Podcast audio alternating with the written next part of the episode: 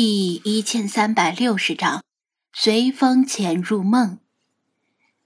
老茶的回答，在其他精灵看来莫名其妙，谁都能看出张子安是睡着了，根本不用他再陈述一遍。以老朽之见，子安并无大碍，只是睡着了。只不过，这种睡眠本身就很不正常。世华的声音这么大，早就应该把他吵醒了。老茶详述道，并且再次用猫爪翻开他的眼皮。你们看，他的眼球正在快速运动。人类给这种睡眠起了个名字，叫“快速眼动睡眠”。这说明他在做梦，而且是栩栩如生的梦。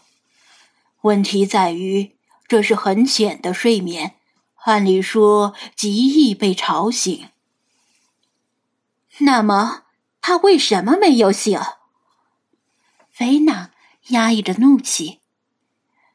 这有没有可能是他故意装出来的？其实他已经醒了。这个，老朽认为此事不大可能。因为人的眼睛极其敏感，老朽刚才是用爪子去掀他的眼皮，他理应有本能的闪避反应才对。老茶说道：“要能克制住这种本能，非得长时间练习不可。但他似乎不会以为一时的玩笑而费那么大的功夫。”这个分析合情合理，菲娜也挑不出毛病来，因为张子安一向秉持单位时间内利益最大化原则，才不会浪费 N 多准备时间去开一个只能有一次有效的玩笑。那他为什么没有醒来？菲娜的怒气消失了一些。并且转头向浴室的方向喝道：“闭嘴，吵死了！”世华被吓了一跳，闭上了嘴。老朽不知。老茶摇头，然后转头四顾：“谁是最先醒来的？”我醒来一次，具体不知道几点。我听到床上有掀动被子的声音。但那时还早，我以为他是起床去厕所，就没有在意。后来我又睡着了。弗拉基米尔举手说道：“除了弗拉基米尔之外呢？”老查点头，又问道：“菲马斯上前一步，我醒来时就看到星海蹲坐在床边了。那时你们应该都还没有醒。”大家的目光集中在星海身上。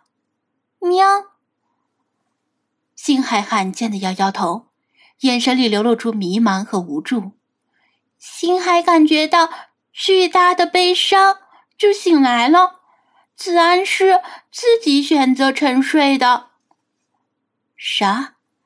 老茶的话就够令人费解了，星海的话更是令大家彻底懵逼。他自己选择沉睡，他为什么要沉睡？他凭什么沉睡？本宫待他不薄，他想罢工吗？菲娜勃然大怒，她本来还有些担心，一听是他自己想睡，这还了得？嘎嘎，你这个白痴，起床铲屎！理查德跳到张子安的背上，在后背。脖子和脑袋上踩来踩去，其他精灵也是哭笑不得，放松了不少。可能他确实有些累了，让他多睡一会儿吧，好好休息才能够好好工作。”弗拉基米尔说道。老查依然神情肃然，无论是自己选择沉睡还是怎样，这种连吵都吵不醒的睡眠绝对不正常。那他什么时候会醒来？老茶一般不会向星海询问事关未来的问题，但今天情况特殊，他必须要问个清楚，这样才能决定以后要怎样做。喵，星海不知道，可能会醒来，也可能醒不来，取决于他自己是否想醒来。星海悲伤的垂下头。在场谁都知道，星海的力量深不可测。如果有谁想要害张子安，或者周围发生什么会导致人身伤亡的意外，那星海绝对可以提前预测并且阻止，或者引导其他精灵去阻止。但是，如果张子安是自己选择沉睡，那谁能阻止得了呢？总得有个契机吧？老茶追问道。喵，星海不知道。星海摇头。星海可以看到未来的事，但如果是一件已经发生的事儿，他也无法追溯过去。吱吱，派拍拍胸膛，自告奋勇。他戴上假鼻眼镜。开始翻阅无名书。大家知道，派的无名书里记载着过去发生的一切，当然也包括现在与未来的一切。但后者查询起来太过困难，因为未来有无数种可能性。大家盯着他的动作，急切想从他那里得到答案。派哗啦哗啦的翻到其中一页。在大家看来是空白的一页，凝视良久，脸上交替浮现出困惑与惊疑。如何？老茶问道。吱吱吱吱，派手舞足蹈的比划，但除了张子安能看懂他的部分手语之外，其他精灵都看得一脸懵逼，无异于鸡同鸭讲。派察觉大家的窘况，这才想起没有张子安替他翻译，只得在电脑上打字了。书里说，由于涉及其他精灵，相关信息无法查询。